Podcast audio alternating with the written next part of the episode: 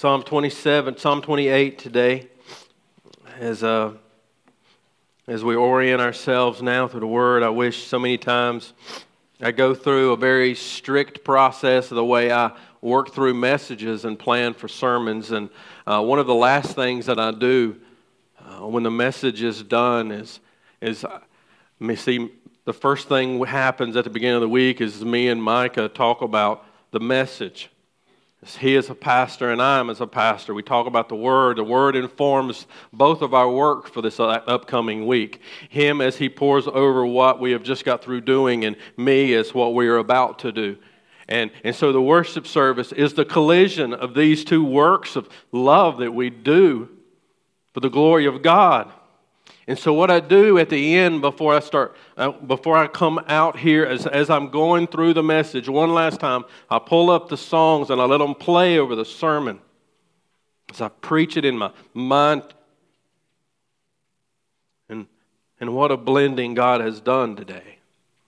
And so, as you stand to your feet in reverence to God's word, Psalms 28, this is a psalm of David.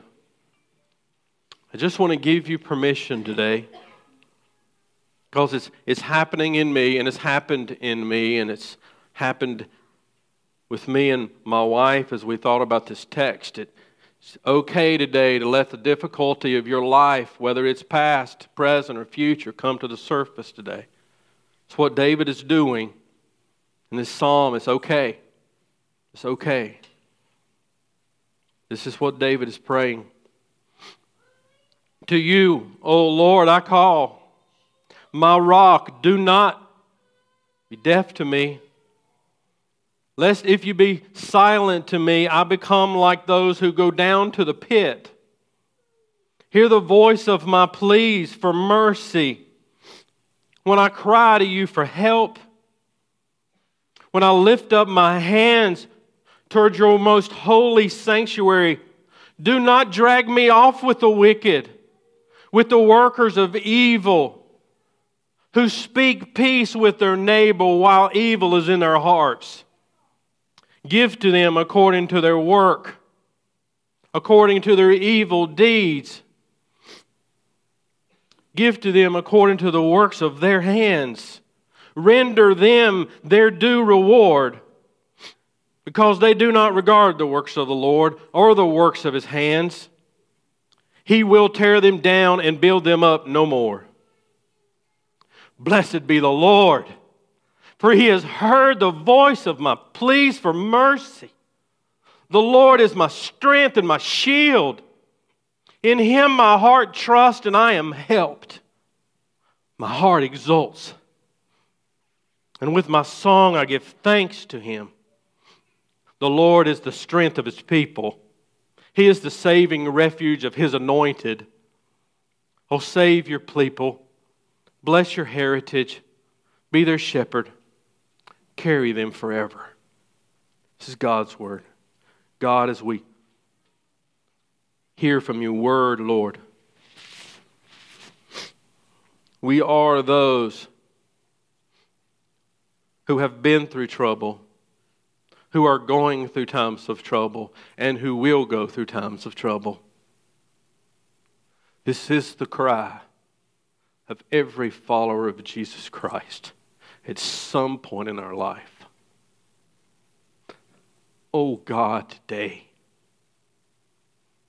bring joy and thanksgiving to the heart of the broken, for you are the God that saves. Comfort your people with your word today. In Jesus' name. Amen. You can be seated. Very simple point in the message today. The Lord is the saving refuge for his people. Not a, going to be, not a new theme in the Psalms, not one that we're not going to see again, but a very critical one. Students, I didn't plan this exposition. God planned it. We changed, we changed real courage three times the date. Okay? I'm just preaching through what's next. But what you're going to see is we serve a God of the details, of providence, and He has ended our weekend. Our students, if you're not familiar, have been going through real courage. this weekend, and here's just going to read you what they've been thinking about. Gospel centered courage is the resolve to live as a follower, a disciple of Jesus Christ in the midst of difficulty with strength, daring, and confidence. And so, God didn't want us to miss anything, students, here with real courage. And so he's, he's, he's making sure that we understand what perseverance in prayer has to do with courage. And so turn with me. I want you to see a parable that Jesus taught that underlines this. Luke 18, verse 1. Luke 18, verse 1. And he told them a parable to the effect that they ought to always pray and not lose heart. He said, In a certain city there was a judge who neither feared God nor respected man. And there was a widow in that city. They kept coming for coming to him and saying, Give me justice against my adversary. For while he refused. But afterwards he said to himself, Though I neither fear God nor respect man, yet because this widow keeps bothering me, I will give her justice, so that she will not beat me down with her by her continual coming. Look at verse 6. And the Lord said, Hear what the unrighteous judge says. And will not God give justice to his elect who cry to him day and night? Will he delay long over them?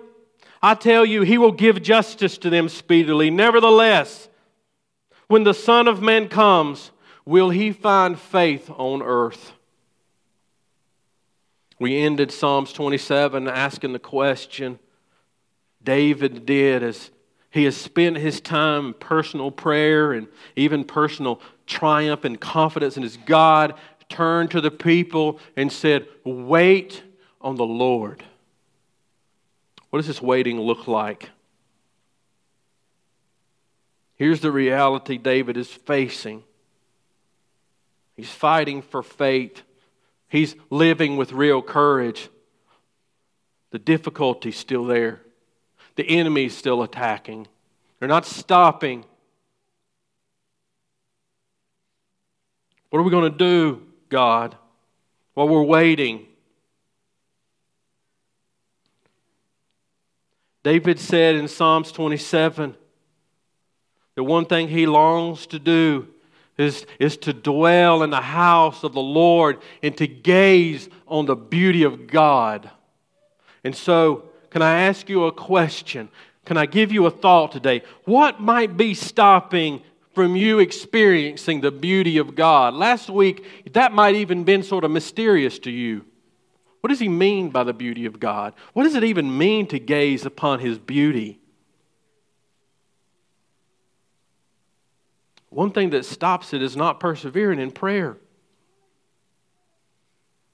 One of the most exhilarating aspects of the Christian life is to see when God answers your prayers.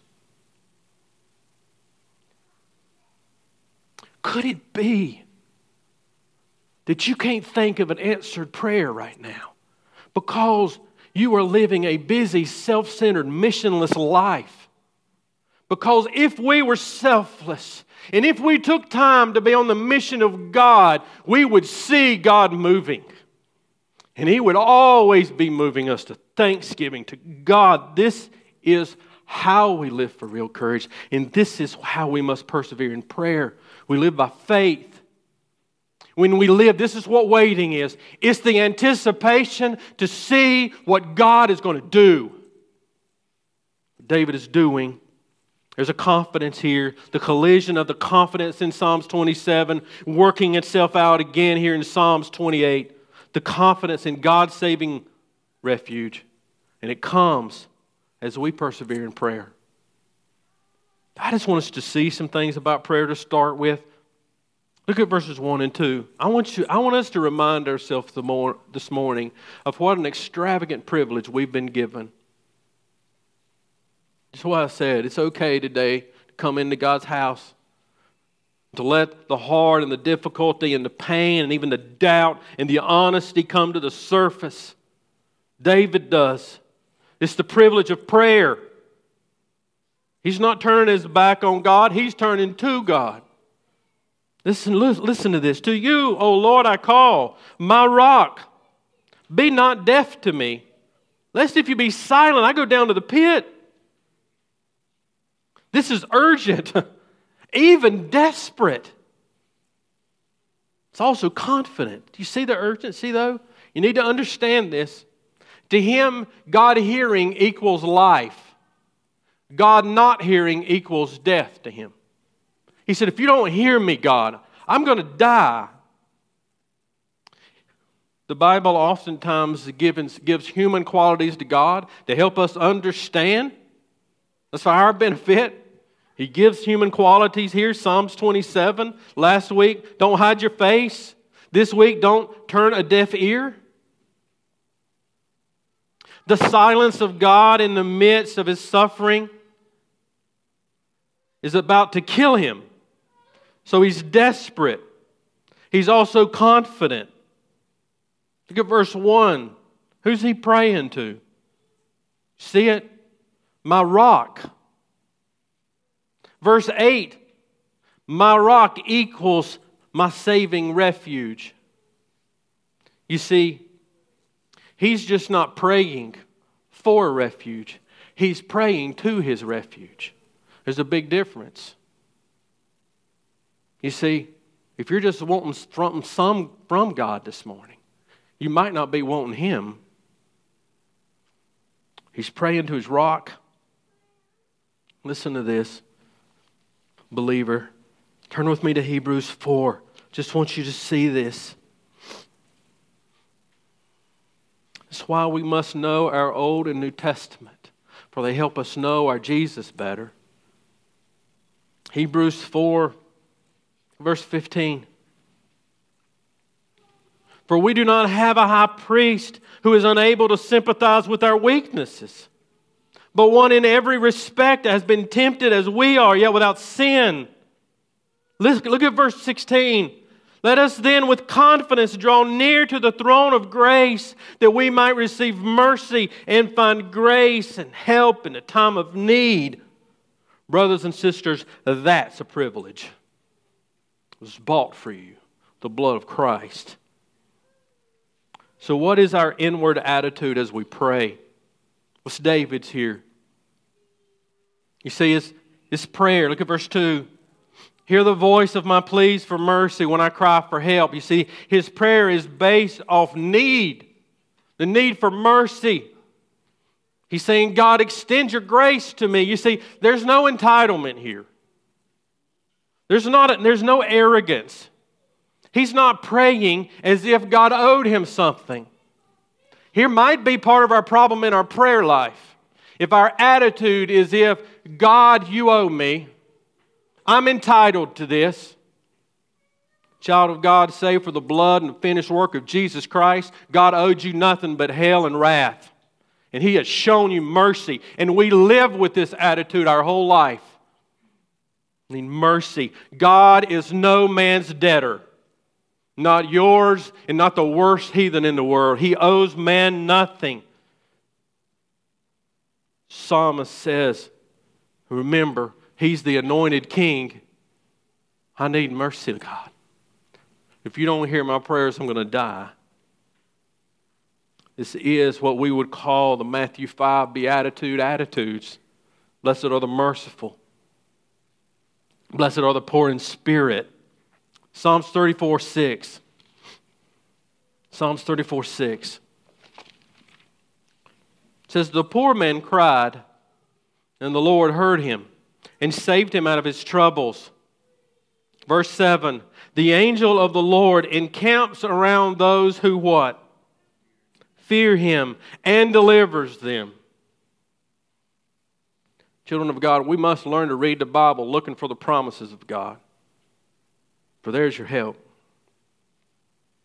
He's saying God, if you refuse to hear me, if you refuse to answer me, God, I'm just like the godless who live and die with no hope. So he comes back to this I need mercy. He's not saying I deserve to be answered. He's saying, God, you are God that saves. Answer me. This leads to a posture, an outward posture. You see it? When I lift up my hands towards your most holy sanctuary, David's hands are lifted up towards the most holy place. This is where the mercy seat was. This is important for two reasons.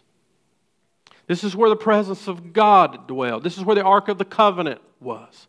And understand, this is also where once a year the high priest would go in and make atonement for the sins of the people.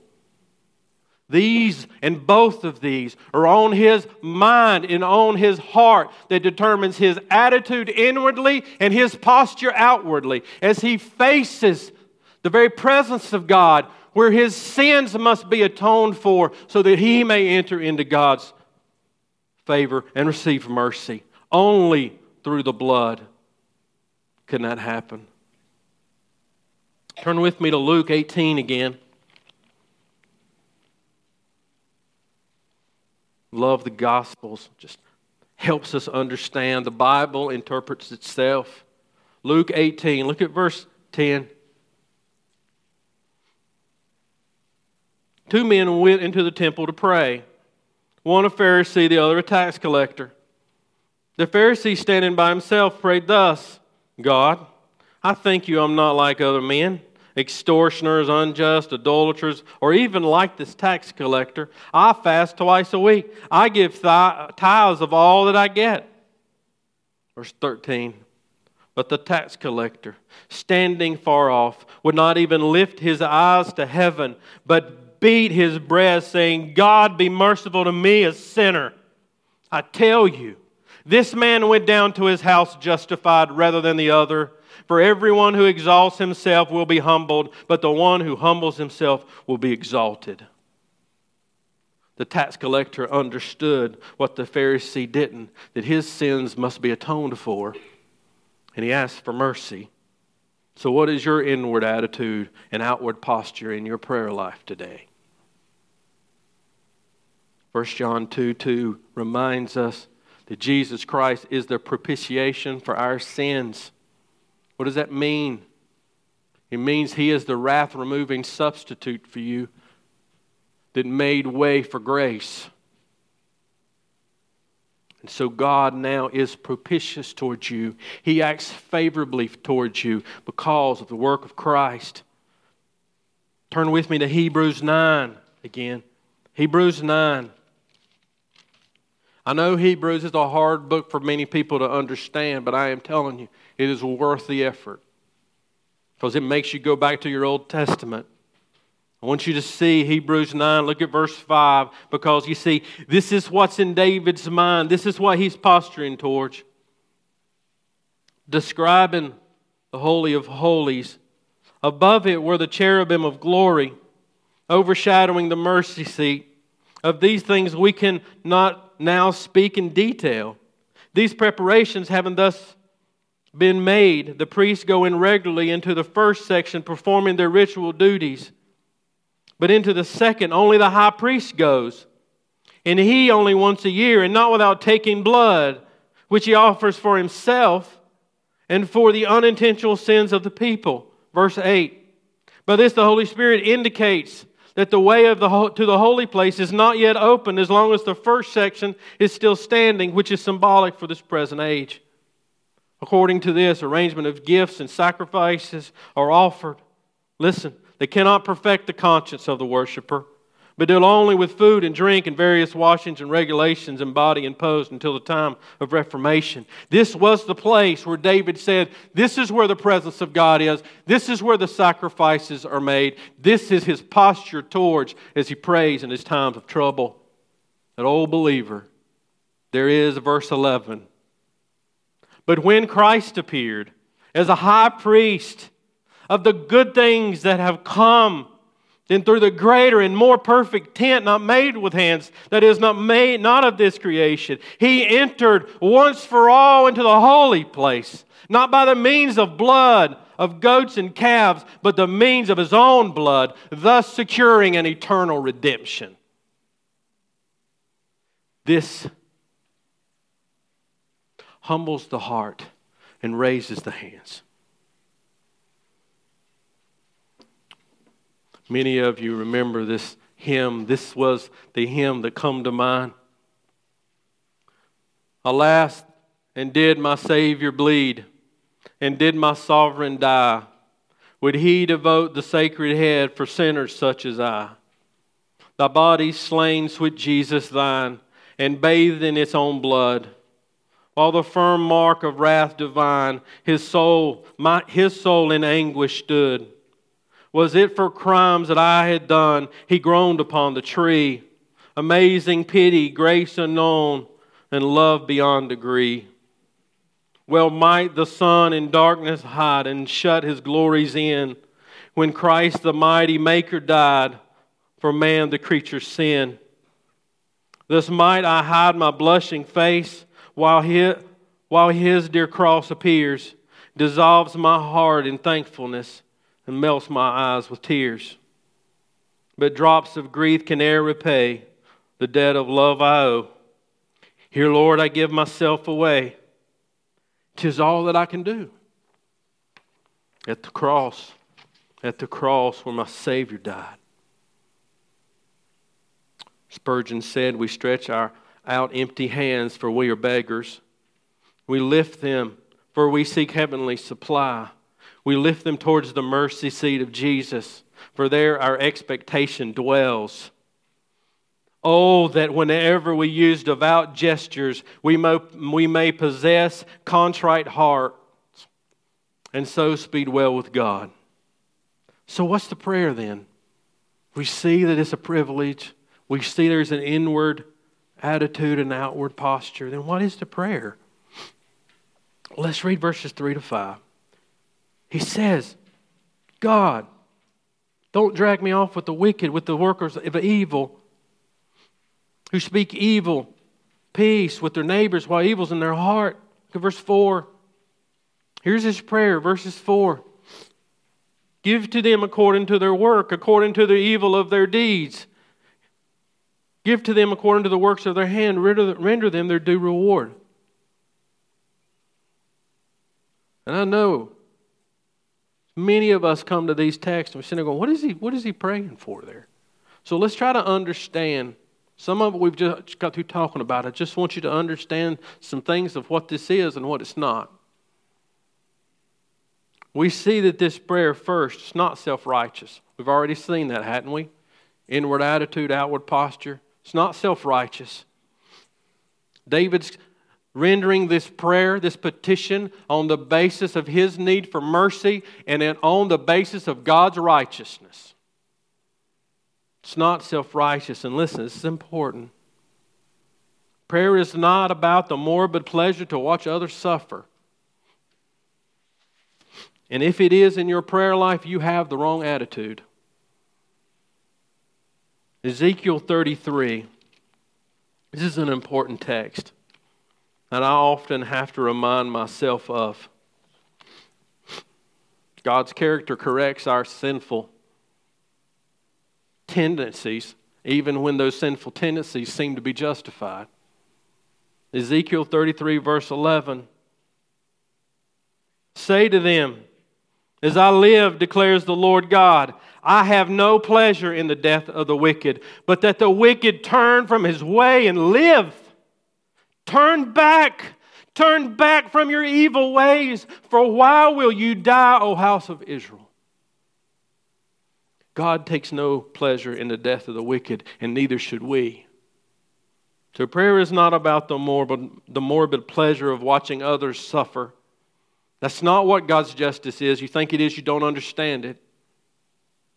But here's what's happening. It's the same thing that was happening in Psalm 27, happening in Psalms 28. And listen, believer, this will set you free today. If you will, by faith, just practice it. His prayer is surrendering oneself to the Lord to do what is right. It's what you're doing. That's what, he's, that's what he has to do. First, 1 Peter 1 17. That's what Peter's saying. If you call on him as Father who judges impartially according to each one's deeds, conduct yourself with fear throughout the time of your exile we serve a God who will do what is right. Some of you have been carrying bitterness and vengeful spirits for years because of what someone else has done to you. Some of you, it is robbing your joy. It has robbed you of your gospel fruitfulness. And here today, will you surrender these things to the mercy seat of your Jesus and dare not carry it one more day? It's what He died for. He's the God. He's the one who can exercise holy vengeance. You cannot, so don't try to. It will kill you. He paid for your forgiveness. Why do you withhold it from others? He's being done unjustly. That is true. And we know many stories of David of what it could be. And you know many stories because many of you bear the scars of it. And so do we. And so do I. Here's what you need before we move off of this point surrender yourself to the Lord, surrender your enemy to Him. Let Him do what's right. That's what His prayer is. Listen, David knows, just like the New Testament believers, that Matthew 16 27 is true. You see, the Son of Man is going to come. He is. And when he comes with his angels in the glory of his Father, he will repay each person according to what he has done. That's exactly the prayer request in verse 4 of Psalms 28. Give to them according to their work, according to their evil deeds. Why is he praying this? Look at verse 5. Because they don't regard the works of the Lord. Do you understand? That the person outside of Christ does more from the time he gets up till lunchtime to damn him for hell forever. You understand? He gets up in the morning just like you, gives no thanks for the breath, he takes does not give God the glory for his breakfast, nor the vehicle he gets in, not the job that he goes to, not the wife he kisses goodbye, nor the kids he's planning on seeing after school, not the people he works with, not the job he has, not the mind that God has given him, not the skills. Nor, he gives him thanks for none of that. Before lunchtime, he has sinned enough against his God. And worse than that, they attack God's people. So his prayer is, Lord, they don't regard your works. They don't see it, God. They would, they wouldn't be attacking me. Isaiah 5:17 says this, but the Lord of hosts, that's armies, but the Lord of armies is exalted in justice. The holy God shows himself holy in righteousness. The righteous, you see, find comfort in God's works. They find comfort in God's righteousness. They find comfort in God's justice. So, Pastor, am I supposed to pray for God to punish the wicked or not? I mean, that's what I would ask if I was sitting in your seat. So let's understand this last point very clearly. His prayer is for divine justice. It is. So, what's he praying for? What he's praying for brothers and sisters, is for evil to not prosper and for God's righteousness to be vindicated. That's what he's praying for. That's divine justice. He's not to get, get somebody back to make you feel better. It's not what he's concerned about. He's concerned about the honor of God here. Look at verse 5. They don't regard the works of your hands. They don't they scorn you, Lord. They're dishonoring you. You see, that's what he's been thinking about through his honest prayer. David wants God to prove that the ungodly can do what they're doing and succeed. He's not praying for final judgment for them. He's not. He's not telling God to damn them to hell. He's not. He's telling them to give them payment for what they've done. Or as we would say it, Teach them that crime doesn't pay. Teach them what they've done don't pay. Doesn't pay to hurt God's people. Lord, just may they reap what they sow.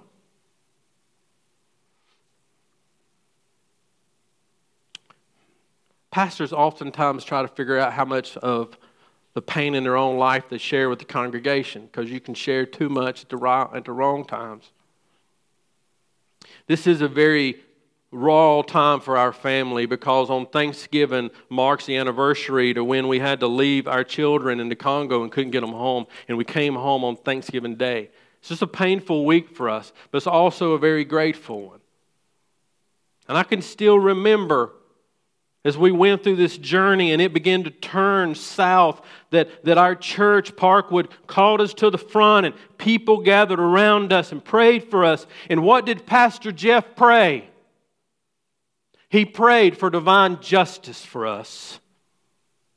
And I ask you to look around in the room and ask yourself did God answer that prayer? He did. He brings justice, listen to me, in His own way, in His own time, but He never misses bringing it. Prayer. Look down at verse 9 now. I want to tie this into prayer. He's just not praying for himself like, like he oftentimes does. He, though he puts it personal, he's praying about what he's going through. There's an actual event in his mind he's laying before the God of justice to deal with. But then he turns at the end and he says this in verse 9 Oh, save your people and bless your heritage, be their shepherd and carry them forever. If you look at Psalms 27, verse 14, he's doing a lot of personal stuff, and then all of a sudden in verse 14, it's like he's praying to God and it's personal. And all of a sudden he turns to the people and says, Wait for the Lord. he turns it towards the people at that point. Here he turns his prayer towards those people, the people of God. He says, Oh God, save your people. I, I trust you're going to save me, save them. Look at what he look. Let's prayer for him. He intercedes on behalf of them for saving. That God be their saving refuge. He says, "Bless your inheritance." Why does he say his inheritance? That's what they were. God's people, Israel in the old, now his church in the new. Deuteronomy 4:20 says, "But the Lord has taken you and brought you out of the iron furnace out of Egypt to be a people of his own inheritance as you are this day." This is the growth group's text for the day, and I'm not going to belabor it. I just don't want you to miss it today. On the day to when there's a lot of difficulty and there's a lot of things, and there are many times, though we are warriors, that we don't have any fight left in us. David felt that way, hence his prayer. God's people came to that point. Here's his prayer be their shepherd. Look at this. It's important. This is precious. Carry them forever. You see, David knew a little something about being a shepherd. He knew a little something when, the, when a sheep went down, when, when the young mother was about to give birth. Isaiah 40, verse 11. This is your God. He will tend his flock like a shepherd. He will gather the lambs in his arms. He will carry them in his bosom and gently lead those that are with young. I don't know how long it's been since you read John 17. But as a believer, I would read it regularly. Why? Because Jesus is simply practicing in his prayer life what we read in Psalms 28. You see, in John 17 is a high priestly prayer that he begins to pray for himself for the first five verses. Then his prayer life turns. He turns to his disciples, those that were actively following him. And did you know this? That verses 20 to 26, he starts praying for you. And I don't know, thought about it a thousand times. It's hit me today. That my Jesus is praying for me. He's praying for Stephen, praying for Jeff, praying for Tony.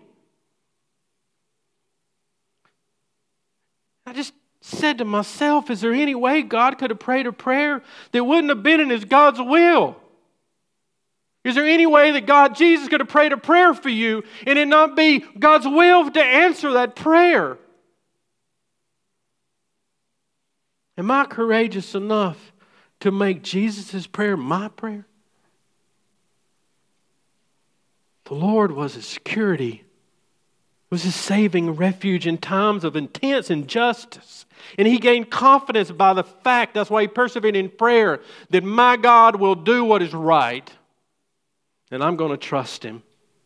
And here's what happened as a result God, David's confidence in God's saving refuge brings thanksgiving to him. He leaps. This is in reverse. Remember last week it was in reverse? He starts off in triumph but confidence, and all of a sudden he changes to pleading.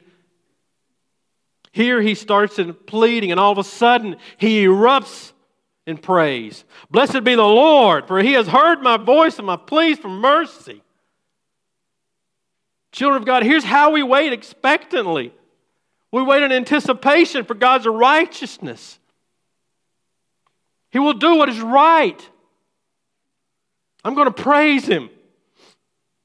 Notice the three things here. He has heard. I am helped. I will give thanks. You see it? Hearing really did bring life. I want you to see just two simple truths. We give thanks for what He will do, we give thanks for His future grace. By the way, good book if you've never read it. Blessed be the Lord, verse 6, for He has heard the voice of my pleas for mercy. You see what happens when you surrender, when you abandon your fears and your enemy and your pain to the Lord? Understand his situation hasn't changed. The enemy's not gone. Something's changed with him. Hearing has brought life, life has brought blessing. You see, all of this inside of we have been honest with God. We said, God, don't leave me. I feel like you've left me. I don't feel like you hear me. And in, in that, we say, But God, you are righteous. You are just. You are my God. You're my covenant people. He said, Well, He can't leave me. You see, you need to preach the gospel to yourself. This is what meditation does in your life. I feel this way. Well, hold on a second.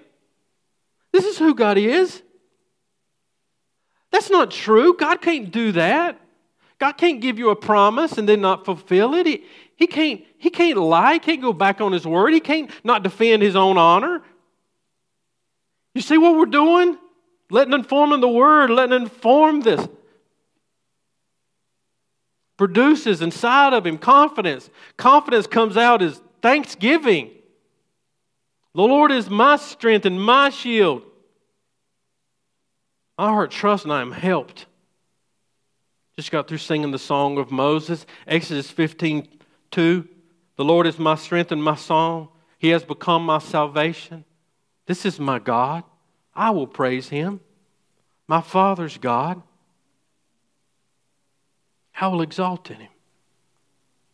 So he doesn't in the midst of this. Not that his situation has changed. The despair is gone. God hears and David trusts equals help. God has heard me. I trust Him. I'm helped. Knowing this, knowing God, knowing what God has promised and who He is, makes him leap for joy. Do you know, believer, that Christ's strength is your strength? Colossians 1:10 This is the basis of how we walk with him. So as to walk in a manner worthy of the Lord, fully pleasing to him, bearing fruit in every good work and increasing in the knowledge of God. Listen to verse 11 being strengthened with all power according to his glorious might. You see that? That's his power, it's his strength.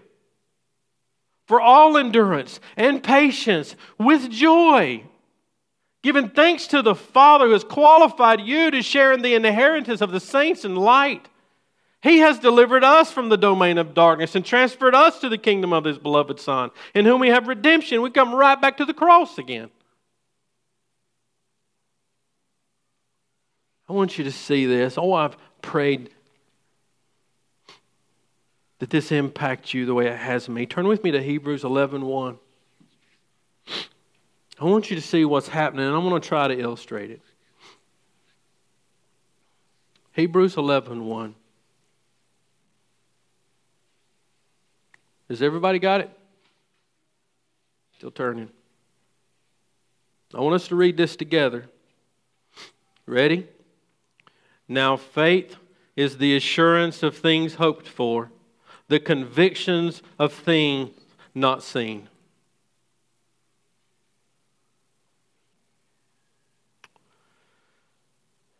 Faith, trusting, puts the future into the present tense. That's what's happened. Situation hasn't changed. You say, how does that happen? Hope. You understand? He's trusting in his God, asking him for future grace. And as he's trusting in his God for future grace, God gives him in the present biblical hope. Faith puts the future into the present tense by giving us hope. Proof as solid as the God we serve. This is what you have been given the power to bring to bear in the lives of other people. One of our growth groups went to hospice this week. The goal was to just be a blessing just to go over there and serve in a practical way. But when they got over there, been some kind of miscommunication, and that thing wasn't there to do. And because our growth groups are multi generational, we had from I'm not going to call people old. I don't know what old is anymore. I'm, I guess I am. You know, old to young.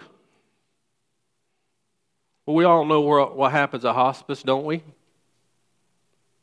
People go there at the end of their life. A lot of pain, a lot of suffering happens there. A lot of wonderful people walk through it with them. And at that moment, the nurse just said, Would y'all come in here and sing to this person? This person's about to die. And my prayer for at least that growth group, if nothing else, that you would understand verse 7 today, because that is what you brought at that time of need. The Lord is my strength and my shield. In him my heart trusts, and I am helped. You understand? This is what you've been given the privilege to bring the gospel to bear into the lives of each other and into your own life. And when we bring that to bear in our times of trouble, what people are is helped, not by you, but by the God you've just given them. That's what we do in the lives of each other, in our own lives. We give them the Lord. Give them the only strength and the only shield. You see? For a man that's, that's dying and suffering, is longing to be with heaven, and though he knows he's going to leave his family, the gospel brings the future into the present with hope. So things hoped for. It's the proof of what I don't see, but that I know is coming. Persevere in prayer. Persevere in bringing the gospel to bear in each other's life. We give thanks because he always takes care of his people. David is the king. That's what it says in verse 8. The Lord is the strength of his people, he is the saving refuge of his anointed. Two things there. David is the anointed king. He's saying, I'm the king, but the Lord is my strength. He's enabling me to endure. I am king, yes, of these people. I'm supposed to protect them, but the Lord is my protection. Either way, he turns around and prays the same thing for them. David is the anointed king of Israel, but Yahweh is his king. And listen, you cannot read anointed, the word anointed, in the Psalms and not understand this is pointing to somebody. It's pointing to your Jesus. You see, David knew the Davidic covenant that there was coming the anointed king who would rule forever. Do you understand this? Romans 8:11 tells us that the same God that brought Jesus up from the grave lives in you. Lives in you. If the spirit of him who raised Jesus from the dead dwells in you, he who raised Christ Jesus from the dead will also give life to your mortal bodies through his Spirit who dwells in you. Real courage to live with daring and confidence is possible. Why? Because God is in me, and God walks with me, and God is for me. And God is against the wicked. And He will do what is right.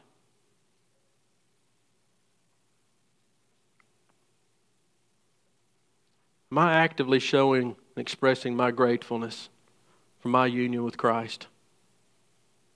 So here's what I want us to do today. I want us to orient ourselves towards the cross through communion.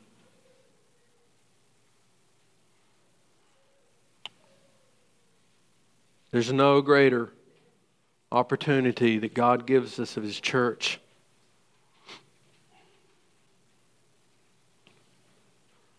than to still ourselves and prepare ourselves to come to his table. It is an exceedingly amazing privilege of the redeemed, of his church. So I'm going to explain what we're going about to do, and then I'm going to pray. What we're about to do was instituted by the Lord Himself to remember his finished work at the cross. And so, in a minute, what we are going to do as the praise team comes and our deacons get in place is allow you to actively express your gratefulness and worship to your God. I mean, active by the fact that you are going to come to the table. And so, what we are going to do is, I have a time of confession. We're going to lead you in a time of confession and repentance. Then I'm going to explain the bread, and then we're going to sing. And as we sing, I simply want you to come, take the bread, go back to your seats, and as you worship, take the bread. And then I'm going to stop and explain the cup, and then we're going to sing, and I'm going to invite you, and we're going to come take the cup together. And so worship and remember our Lord. So let's pray.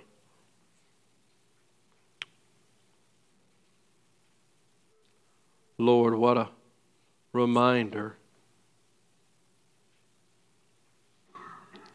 that though we may be, even right now, in the hardest times and places in our life,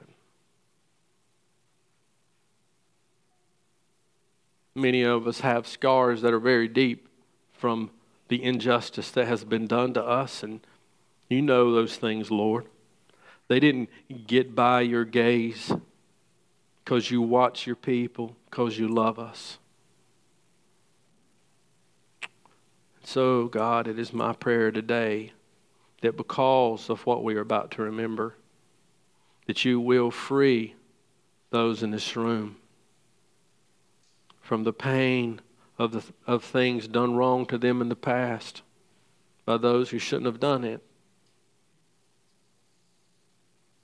That you would release people from bitterness and unforgiveness because of who you are because of what your Son has done for us. So now, Lord, it is our prayer that as we move to this very reverent and very special time that you have ordained for us, that we would prepare ourselves to worship you through coming to the table together. Isaiah chapter 20, speaking about God's people, says, Then they shall be dismayed and ashamed because of Cush their hope, and Egypt their boast. And the inhabitants of this coastland will say in the day, Behold, this is what has happened to those in whom we hoped, to whom we fled for help, to be delivered from the king of Assyria. And we, how will we escape? You see, just like Israel, we often put our hope in other things and other people other than Christ. We have one hope. We have one salvation Jesus Christ our Lord. And so we heed the warning of Hebrews 2 3 that says, How shall we escape if we neglect such a great salvation? Romans 5, verse 19 says, For as by one man's disobedience the many were made sinners, so by one man's obedience the many will be made righteous. Now the law came to increase the trespass, but where sin increased, grace abounded all the more. So that as sin reigned in death, grace also might reign through righteousness, leading to eternal life through Jesus Christ our Lord. And so now, before we come to the table, I call you to a time of confession and repentance for your sin. We can do this because Jesus died so that you might be forgiven, so that you might come to the table. So let us draw near to the throne of grace and find mercy for ourselves as we prepare ourselves to come to the table. Let's pray.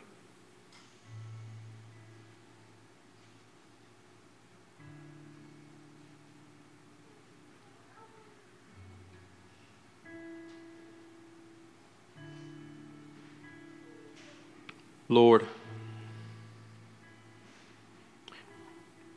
without your son, I don't have the right to be praying to you right now. I couldn't. I wouldn't want to. But because you are my saving refuge, you've rescued me from myself, the sin that I loved and now I hate. Lord, would you forgive us? Forgive us for our attitudes one toward another. Forgive us, Lord, for those sins that we have held on for years instead of laying them at the cross and be set free. Set us free, God, to enjoy you right now to gaze at your beauty.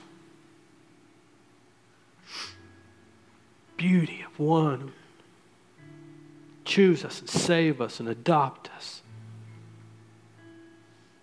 Thank you for forgiveness in Jesus Christ you've given your people now.